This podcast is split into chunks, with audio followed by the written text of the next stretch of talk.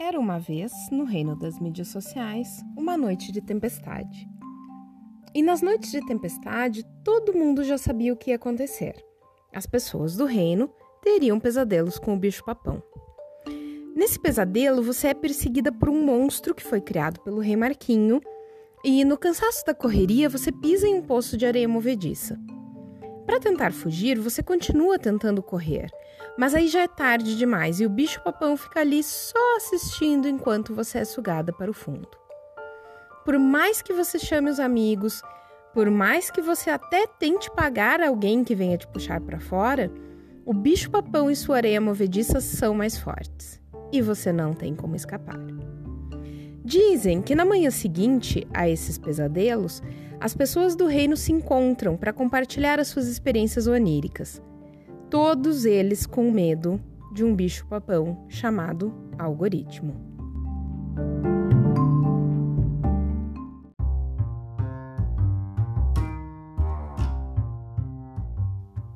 Olá, eu sou a Mariana Klein, fundadora da Petit Mídias Sociais e você está ouvindo o nosso podcast, O Era Uma Vez no Reino das Mídias Sociais. Hoje, nossa conversa é sobre algo que tira o sono da galera do digital. Ou não. Eu, por exemplo, não tenho pesadelos com ele porque eu já entendi como ele funciona. E aí não tenho do que ter medo. E é isso que eu quero para você, que você possa dormir, acordar e trabalhar todos os dias sem medo desse bicho papão que atende pelo nome de algoritmo. Mas afinal, que é um algoritmo?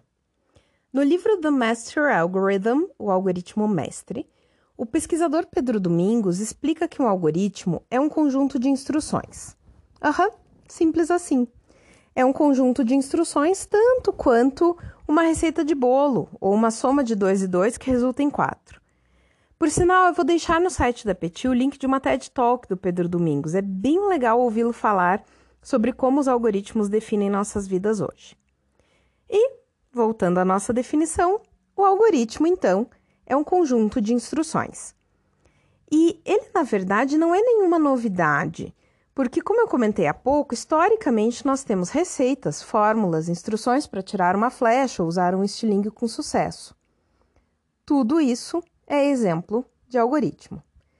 No contexto do maravilhoso reino das mídias sociais, o algoritmo diz para uma plataforma, como o Facebook e o Instagram, como eles devem agir. Ele é construído em uma estrutura de vários Cs e entãos.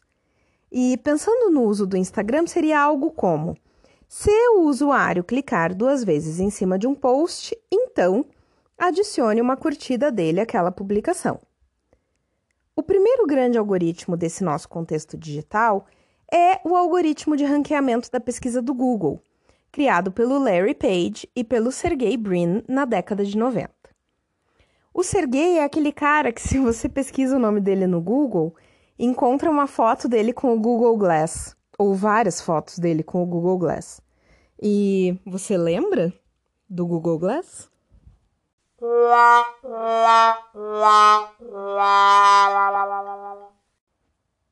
Tá, mas não é sobre o Google Glass que eu quero te falar. O que eu quero é te contar que o Sergei tem uma história de vida bem interessante.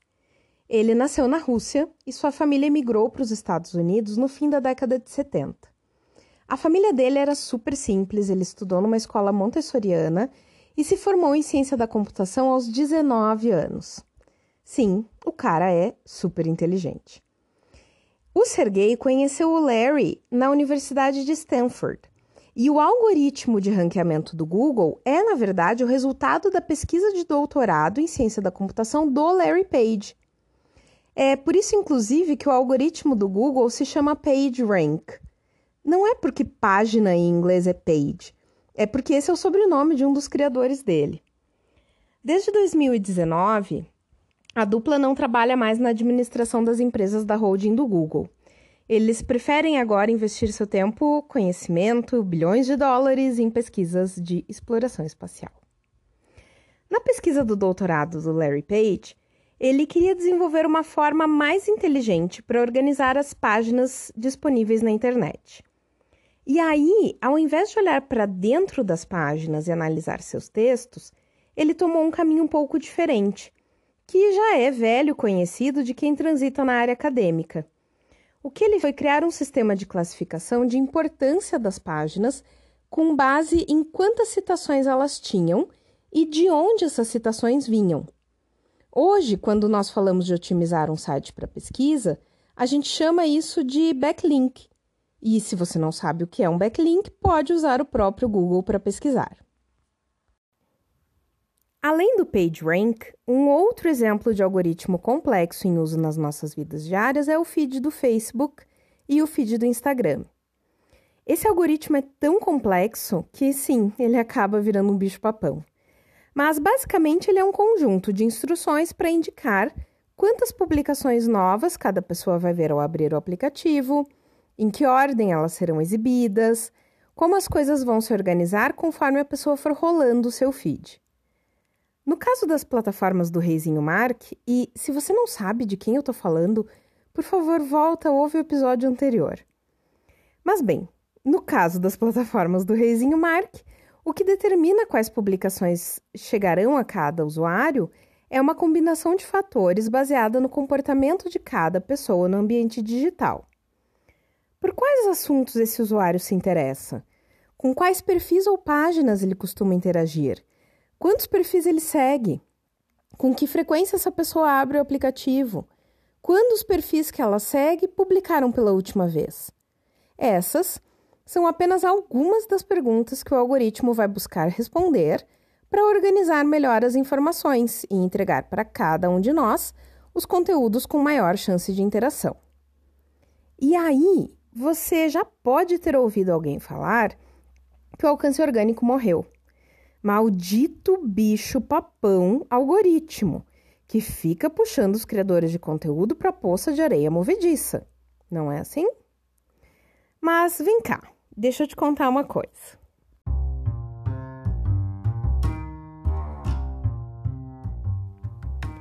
Eu participo desse rolê há muitos anos e eu posso te garantir que a cada 12, 18 meses esses temas sempre voltam.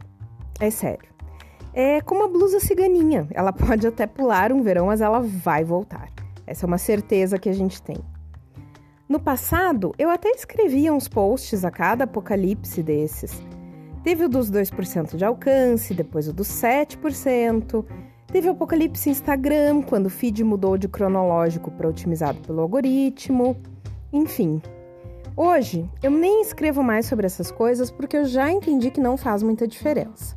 Afinal, as pessoas sempre vão dar mais audiência a essas bobagens sensacionalistas do que uma explicação técnica do que está acontecendo. E no meio dessa confusão toda, causada pela preguiça de entender como a máquina foi programada, volta e meia surge o vendedor de elixir mágico, nosso amado guru de marketing digital. Ele estaciona sua carroça na Praça do Reino e grita aos quatro ventos que vai te ensinar a hackear o algoritmo. Mas e eu posso hackear o algoritmo? É óbvio que você pode tentar. Vivemos numa democracia, né? Você pode fazer o que você quiser desde que isso não faça mal aos outros. A questão é que, apesar de os algoritmos serem criados por programadores humanos, uma boa parte deles, especialmente os das grandes empresas de tecnologia, como o Facebook, a Amazon, a Netflix, são gerenciados no dia a dia por inteligência artificial. E aí, minha amiga, meu amigo, a areia movediça ganha. Nós precisamos ter a consciência de que tem muitas coisas que a máquina consegue fazer melhor que nós. Por exemplo, escrever um bom texto com objetivo de conversão de vendas pode ser algo que os humanos fazem melhor, porque no fim das contas estamos escrevendo com base em experiências e necessidades. Mas otimizar uma campanha que está rodando para um público de um milhão de pessoas, isso a máquina vai fazer melhor. O que cabe a nós é fazer a nossa parte da melhor forma possível.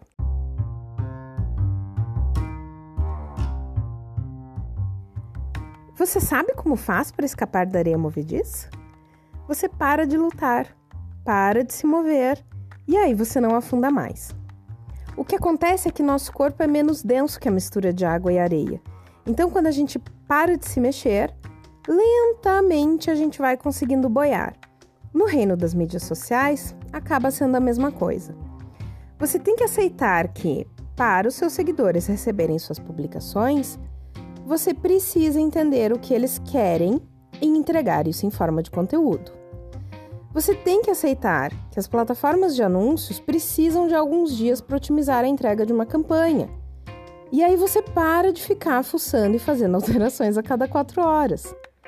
E mais importante, você para de acreditar no que o guru te diz e ele vai te dizer que basta agarrar uma corda ou um galho e ser puxada para fora da areia.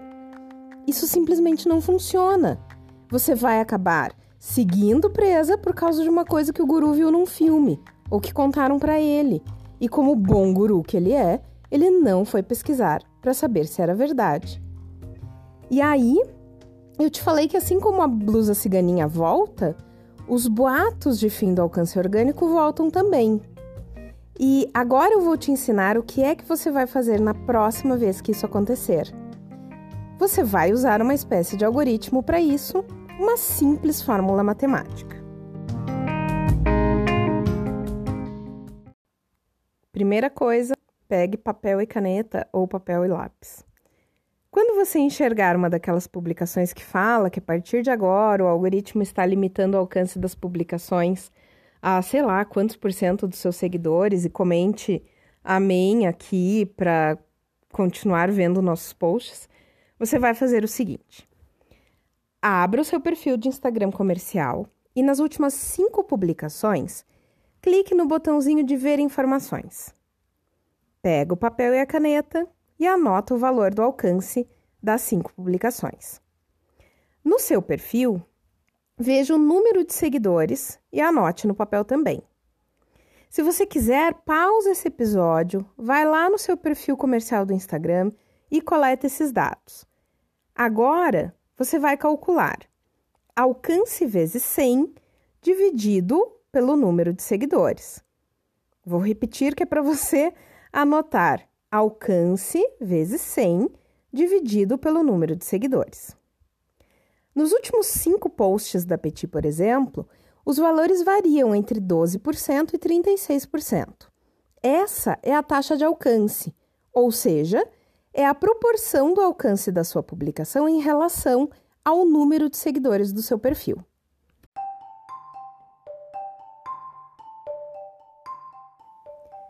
Se no passado você não deu ouvidos aos gurus e construiu sua base de seguidores sem pressa, com base em conteúdo de alto valor, pelo menos por enquanto você vai ver que não precisa se preocupar com o bicho-papão.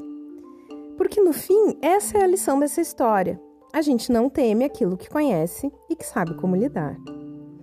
Mas se você comprou seguidores, se seguiu um monte de gente para ser seguida de volta, se você cria conteúdo diário sem pé nem cabeça, sem entregar nenhum conteúdo de alto valor para os seus seguidores, bem, aí você não pode culpar o algoritmo, né?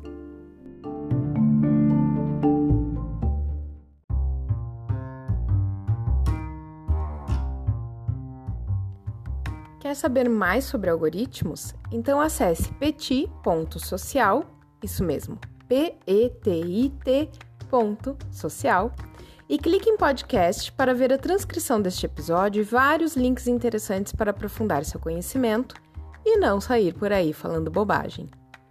E isso é tudo por hoje, diretamente do reino das mídias sociais.